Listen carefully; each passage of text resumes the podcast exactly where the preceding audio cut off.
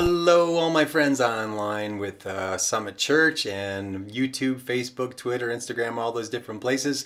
This is a Sunday evening uh, rebroadcast of a Sunday morning message, and it's called A Personal Walk with Jesus, study of Romans chapter 14 through First Corinthians uh, chapter 2. Hey, would you share this with somebody? That's my handle right there, Pastor Wayne H, on the various platforms that you might be watching this on. And it's a, just a, a powerful teaching on walking with God every single day. So, how do you have a relationship with God? How do you, how can you be a Christian? Well, I just had a second surgery this last week, and I have a little illustration here. You see this? This is this is something that's come in real handy in my house this last week because I could not get up easily because I finding it hard to bend in the middle because of surgery. Well, I'd use this little stick to prop myself up and get out of uh, the out of bed or out of a chair, or to find it hard sometimes to um, to sit down.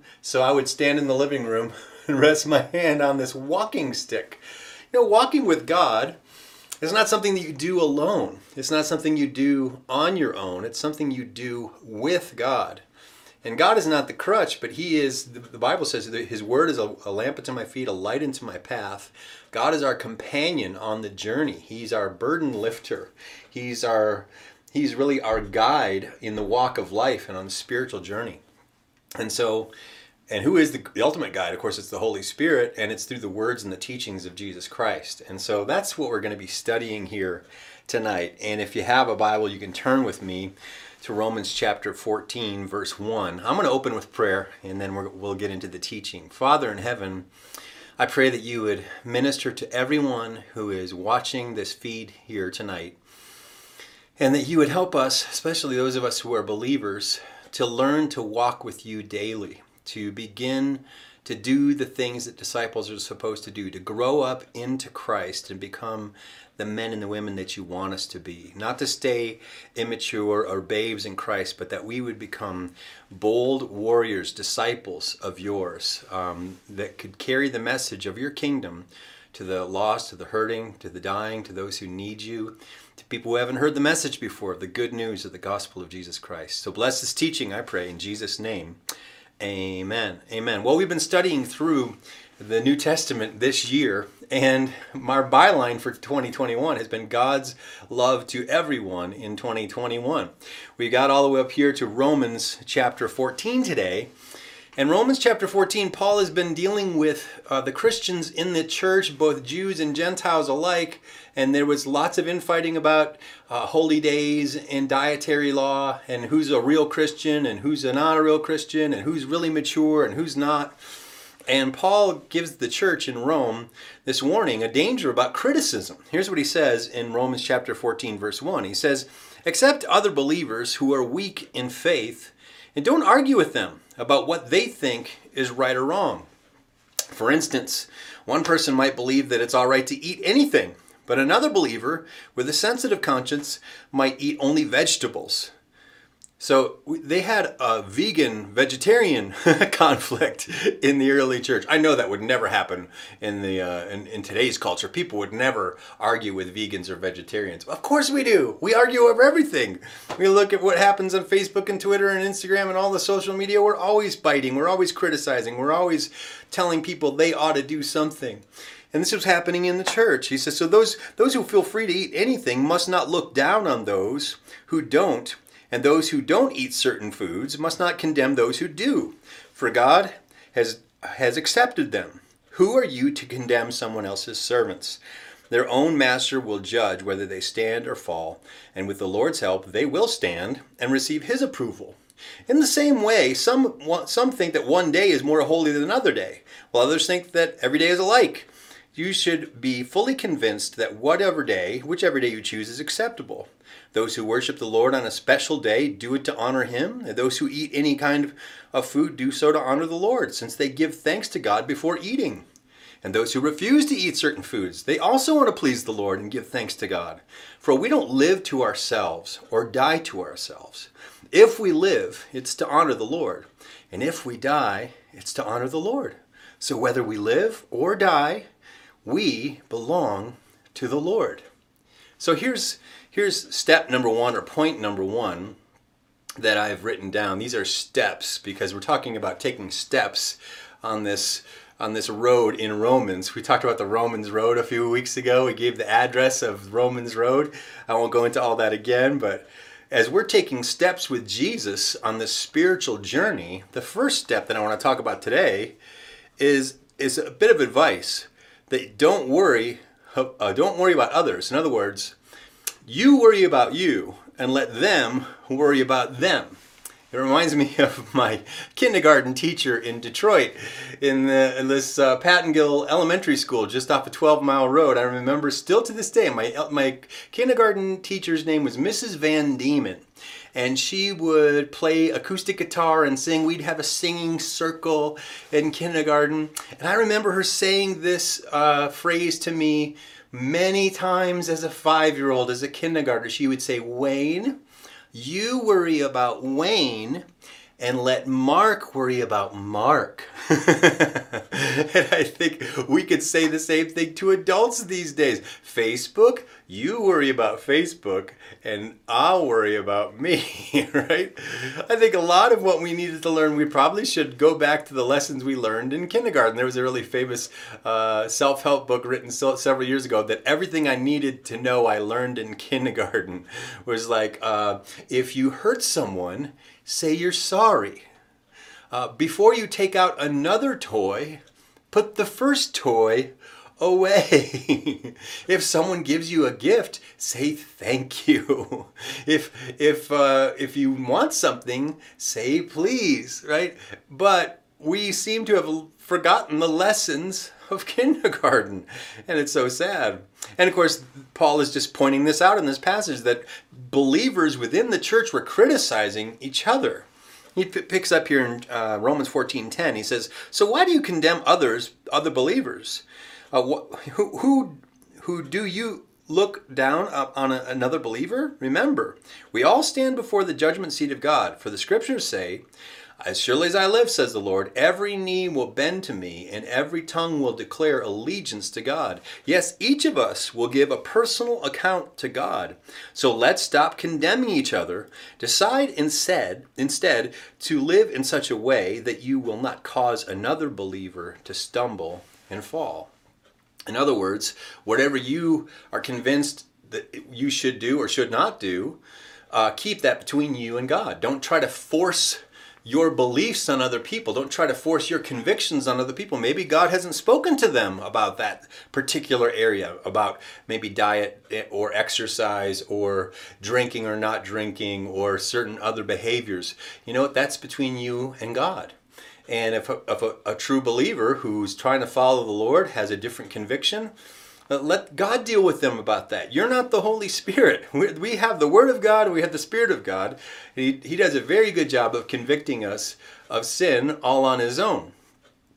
Verse 22 says, You may believe that there's nothing wrong with what you're doing, but keep it between yourself and God. That's verse 22 of Romans 14. So there's a real biblical precedent there for walking personally with God and living according to your personal convictions of what you feel God has told you to do, has asked you to do, is commanding you to do, uh, your personal, what God has kind of revealed to you through the scriptures and what you see in the Bible. And of course, we don't just we just don't believe and pick and choose the things about God we want to believe. We we we truly read the scriptures to find out what God's will is. And there are a lot of people who I think will just write it off and go, Well, I don't want to believe that, so I won't. Well, just because you don't want to believe it, does it mean that you don't believe that the scripture says it's wrong? Or that the scripture gives you a mandate for liberty in that area? It's something to consider, right? And so in chapter 15, Paul goes on to talk to this church about living to please others. Your spiritual life is not about making yourself happy. It's not about self gratification. Even though it's a personal relationship, it's not about you. This relationship you have with God may be one on one with God, but God is number one and you're number two, right? You put Jesus first and you let Him call the shots in your life. That's it's called lordship. And so Paul talks about that. And then after after Jesus, then you put others before yourself. That if if someone is weak, you don't want them to be tempted. You love them enough to not uh, be in a situation where they may fall or they may be weak or they not be able to handle what you are able to handle. And so Romans 15 verse 1, Paul goes on t- talking about living to please others. He says, "We who are strong must be considerate of others, who are sensitive about things like this. We must not just please ourselves. We should help others do what is right and build them up in the Lord." For even Christ didn't live to please himself. As the scriptures say, the insults of those who insult you, O God, have fallen on me. Step number two is acceptance. Acceptance is the answer. Here's what he goes on to say here in verse 5 says, May God who gives this patience and encouragement help you to live in complete harmony with each other, as is fitting for followers of Christ Jesus. Then all of you can join together with one voice, giving praise and glory to God, the, the Father of our Lord Jesus Christ. Therefore, accept each other just as Christ has accepted you, so that God will be given glory. Step two acceptance is the answer to all my problems. It's actually the answer to all the relationship issues in the church as well. And many people know that I'm I'm in another program that's also a very spiritual program, and they have a, a book talking about acceptance. It says, When I stopped living in the problem and began living in the answer, the problem went away. From that moment on, I have not had a single compulsion to this behavior. And acceptance is the answer to all my problems today. When I am disturbed, it is because I find some person, place, or thing, or situation, some fact of my life unacceptable to me. I can find no serenity until I accept that person, place, thing, or situation as being exactly the way it is supposed to be at this moment. Nothing, absolutely nothing happens in God's world by mistake. Until I could accept my problem, I could not stay sober. Unless I accept life completely on life's terms, I cannot be happy. I need to concentrate not so much on what needs to be changed in the world as what needs to be changed in me and in my attitudes. Boy, how good is that? See, your personal walk with Jesus is about letting Jesus work on you personally. It's not about you becoming the crusader to fix all the world's problems. It's about letting God come down and put his heart in you and giving you the desire to obey Christ, to obey his word, and to become more like him. So Paul gives his reason for writing uh, to the Roman church, and, and he, he's talking about, I want you to be full of goodness. I want you to be convinced of the truth. In verse 20 of, of Romans 15, he says, My ambition has always been to preach the good news where the name of Christ has never been heard, rather than where a church has already been started by someone else. I have been following the plan spoken of in scriptures where it says, Those who have never been told about him will see, and those who have never heard about him will understand. In fact, my visit to you has been delayed so long because I have been preaching in these places. Paul says it's a sacrifice to go from city to city, town to town, make uh, new disciples, raise new believers, start churches, and then release that to leaders and go on to the next town and do it all over and over again. But my desire is not to build or steal sheep from another church and start a split, a church split. My desire is to go and win people who've never heard the gospel. And we have to be careful about not building on other people's work or taking credit for other people's work and that's really uh, it's a powerful truth and then paul goes on to talk, to talk about his travel plans so i believe that romans was written just on his way back to jerusalem for the final trip to jerusalem he talks about he wants to go to spain he's taking this gift from the gentiles to the believers in jerusalem and that hopefully he'll have a chance to go see them in Rome again. And of course, he will come back to Rome, but it's not going to be as a free man. He's going to come as a man in chains. And so those travel plans get interrupted, so to speak. So we get to Romans 16, and this is the final chapter in the book of Romans. And we could call Romans 16 the Romans roll call because Paul is naming names. He's naming the names of all the people that he's met in Rome, all the people that were a part of his ministry, all the people that he knew. And let me just read this. He says, uh, what it says in my study Bible here. It says a Roman a Roman roll call roll call Romans 16 1 through 23. Romans is often viewed as Paul's most powerful theological essay. But this document was originally a letter to the Christian community in Rome. and Paul spends the last chapter sending personal greetings. Many of the people Paul mentions are women. First, there's Phoebe, who is described as a deacon. Phoebe probably supported Paul financially, being uh, helping fund his many lengthy missionary journeys. Next come Priscilla and Aquila from Acts 18. The wife's name was listed first. This couple risked their lives for Paul, and he was thankful for their dedication from Romans 16. And then, then Paul also greets a woman named Mary, followed by Junia, who Paul says is highly respected amongst the apostles, along with a man named Andronicus. And then on and on, Paul goes on thanking women such as Tryphena, Tryphosa, Persis, and the mother of Rufus, and then Julia, and an unnamed sister of Nereus. What's interesting about Paul's Roman roll call is that it shows how important women were in the life of the early church. At a time when men dominated culture, the most institutions observed strict gender roles, the church welcomed women's gifts. See, it was Jesus actually that elevated women in the culture. Every every pagan culture, even the Jewish culture, uh, women were treated more like property than anything else. They they weren't allowed to go to school. They weren't allowed to learn to read. They, they were just treated as uh, one more thing in your stable of things that you owned. And, and Jesus elevated women uh, in ministry. And the church, Paul certainly does this here in this Roman roll call. And there are many women, business women, that were, were, were funding uh, the ministry of Jesus, the ministry of Paul. The, the role of women in the early church can, cannot be overstated. And so he's greeting his friends here. And this brings me to step number three on our journey here of our personal walk with Jesus. Step number three is this loving. It's love brings unity to the church. See, when there's genuine love, when there's genuine affection for the people that you go to church with, that you serve with, that you worship with, that you've invested your life with, that you've gone on mission with, that you've risked with, that you've done ministry alongside, those are the kind of people that become the deepest friendships that you can poss- probably possibly have. And Jesus said the same thing about the disciples when his his uh, biological mother and biological brothers came to visit him in a house. He was teaching with his disciples, and they said, "Hey, your mom and your brothers are here." And he's like, "Who's my mother? Who are my brothers?" These here in the house, you guys, you are my my mother and sister and, and brothers. Those of you who listen to my words and obey them. In other words, there's a deep soulish connection for those of us who are connected spiritually. So love brings unity. And then Paul gives some final instructions. He says, Now I make one more appeal, my dear brothers and sisters. Watch out for people who will cause divisions and, and upset people's faith by teaching things contrary to what, I, what you have been taught. Stay away from them.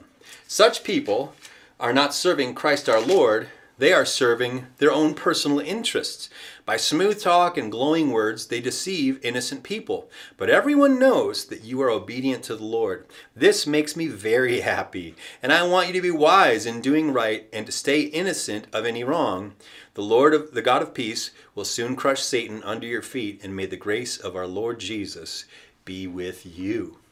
Boy, what a word of encouragement that Jesus is with us incarnationally when we serve in ministry together, when we worship together, when we do life together, when we're living in community together as a church, even when we do it online this way, when we're on a social media platform and sharing the word of God and we're talking about the Lord, it's kind of like the Romans road. Wherever the Roman road was is where the, the, the apostles traveled and the ministry of Christ went forward and the message of the gospel traveled. This message is traveling on Facebook and YouTube and Periscope Twitter and Instagram and all these different various platforms right now. It's traveling over the networks as people have a chance to hear the Word of God, to listen to it, to obey it, and to live according to it.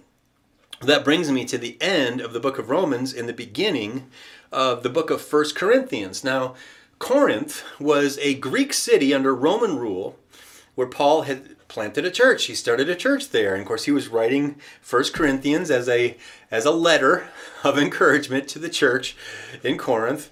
And what's this book about? Well, Paul writes it uh, to a good but problematic church that needs help on about a half a dozen issues. I'm going to give you a quick overview of what we're going to be studying over the next few weeks as we go through 1st and 2nd Corinthians. Paul wrote it around 55 AD. And it's near the end of his three year stay at Ephesus, so still in Macedonia, in that Mediterranean area. Here's the breakdown chapters 1 through 4 of 1 Corinthians, he deals with divisions in the church. You know, churches can split. They can split and argue over stupid things or silly things or trivial things. And then they split over important things. But divisions in the church are very dangerous, especially when it's personality driven. So we'll talk about that in a minute. Then chapters 5 and 6, he talks about avoiding immorality and, and lawsuits amongst believers. Chapter 7, uh, there are questions about marriage. Chapters 8 through 10 was freedom and responsibility. Chapter 11 was worship and communion. Chapters 12 through 14 is about spiritual gifts and the special place of love. Chapter 15, he deals with the resurrection of all believers. And chapter 16, he gives more personal notes to the church in Corinth. And there's so many great passages worth memorizing. We'll cover that in the in this in the study in the weeks ahead. But there's also a masculine perspective that Paul begins to write about here. He's, he talks about heeding clear teaching. Paul gives clear, no nonsense teaching about sexual immorality and marriage. He uses athletic examples. And he also steers us through the difficult tension between our freedom and our rights on the one hand, and our responsibility for other people on the other. See, truly, if you're a Christian, it's not all about you. It's about Christ and it's about others. And as you he who refreshes others will himself be refreshed. That's how this that's how this whole thing works. And so in ministering to others, I get my needs met. And it's that divine economy, that heavenly eternal economy of God. So step number 4 from Corinthians chapter 1 is this: be ordinary and let God be extraordinary say that again. Be ordinary, but let God be extraordinary. Here's what Paul says, 1 Corinthians chapter 1. This letter is from Paul, chosen by the will of God to be an apostle of Christ Jesus from our brother Sosthenes. I'm writing to God's church in Corinth.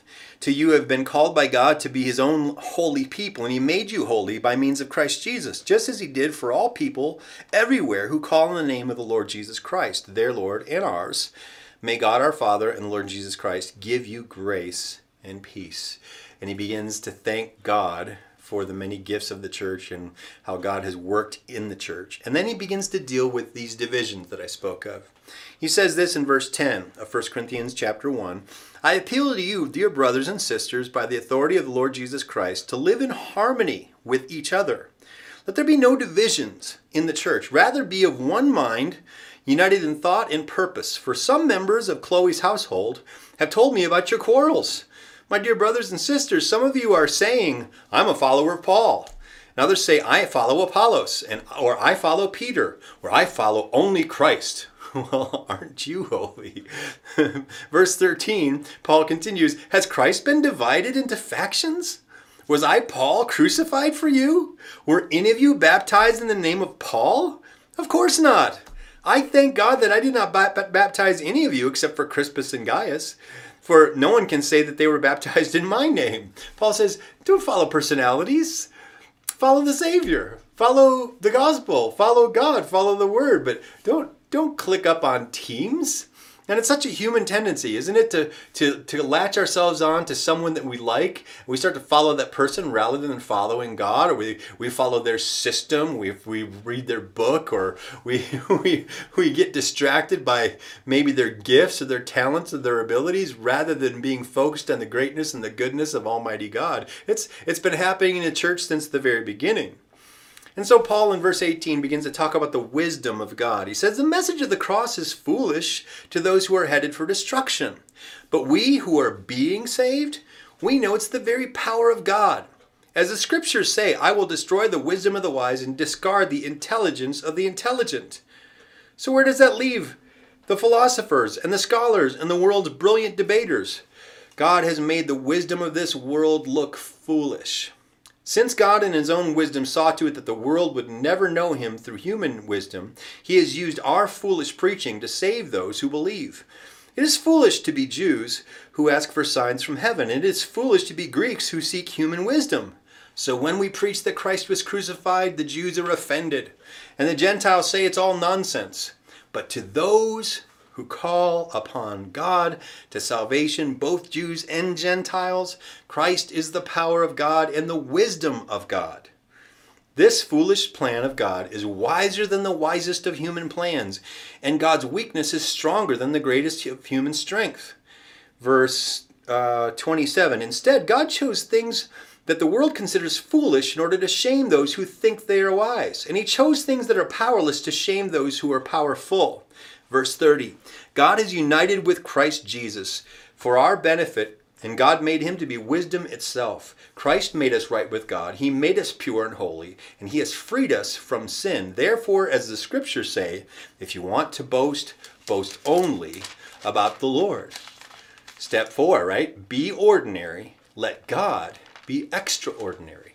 Because God is extraordinary. When we start allowing ourselves, our personalities, our person, personal preferences to get in the way, it blocks the way for many people to hear and to see and to experience the gospel.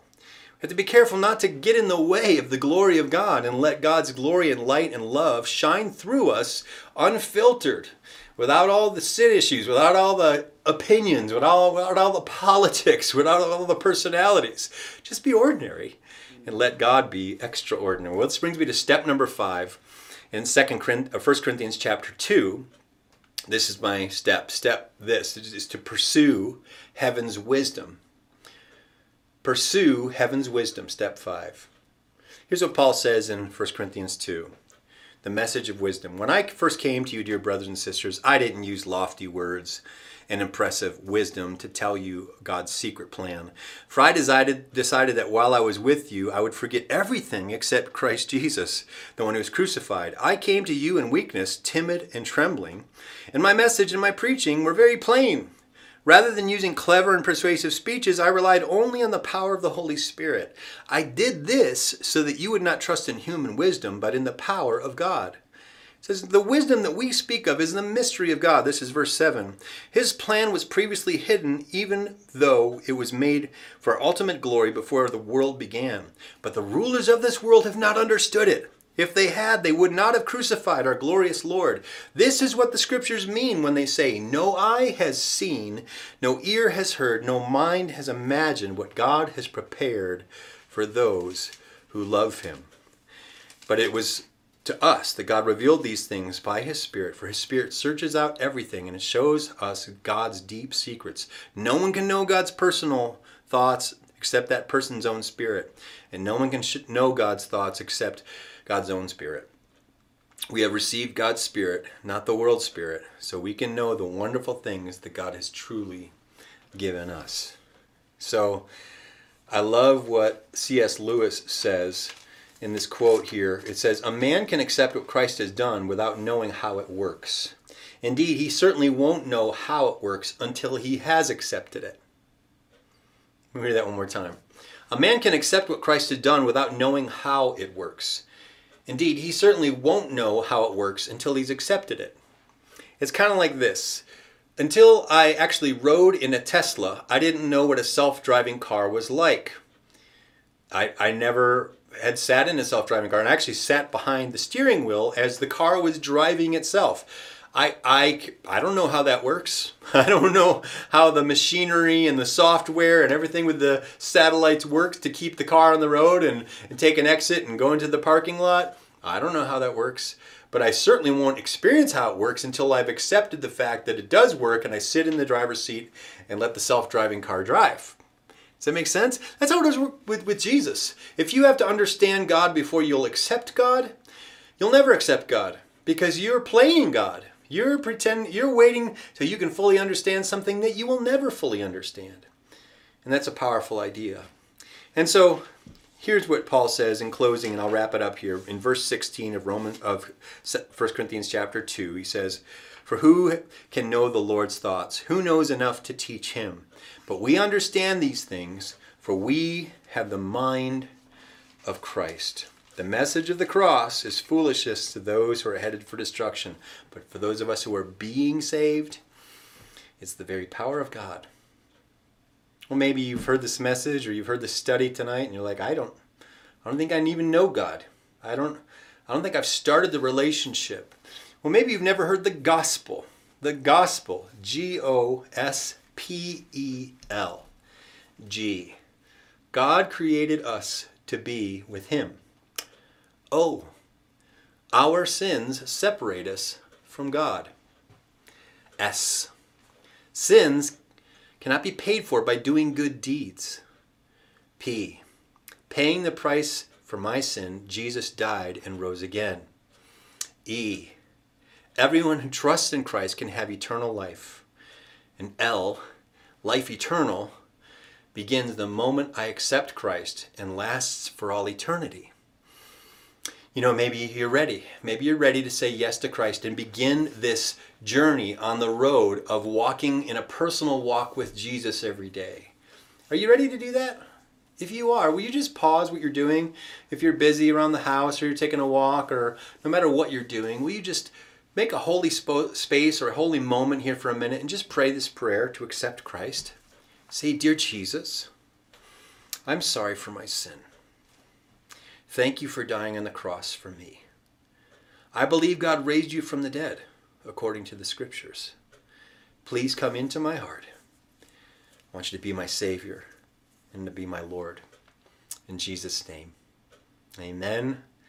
Amen. Thank you for watching the teaching tonight. There will be some information here to follow about how to support and partner with the ministry. God bless you. Hope you enjoyed the study. We'll pick up next week with 1 Corinthians chapter 3. Thank you so much for tuning in today to the ministry of Summit Church and the daily outreach of Wayne Hanson. You can support our ministry in many ways. Click the donate button on our Facebook page, Summit Church of Castle Rock. Visit our webpage, mysummitchurch.com, and click the online giving link. Or mail your donation to Summit Church of Castle Rock, 200 South Wilcox Street, Box 243, Castle Rock, Colorado 80104. Or finally, text your gift to 303 625 9434 and follow the prompts using your smartphone.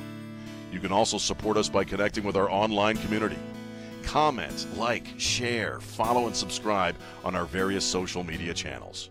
Of course, we appreciate you joining us in daily prayer. I'm Sean Rima, and on behalf of Pastor Wayne and the Summit Church family, take care and have a great week. Remember, God loves you, and He has a wonderful plan for your life.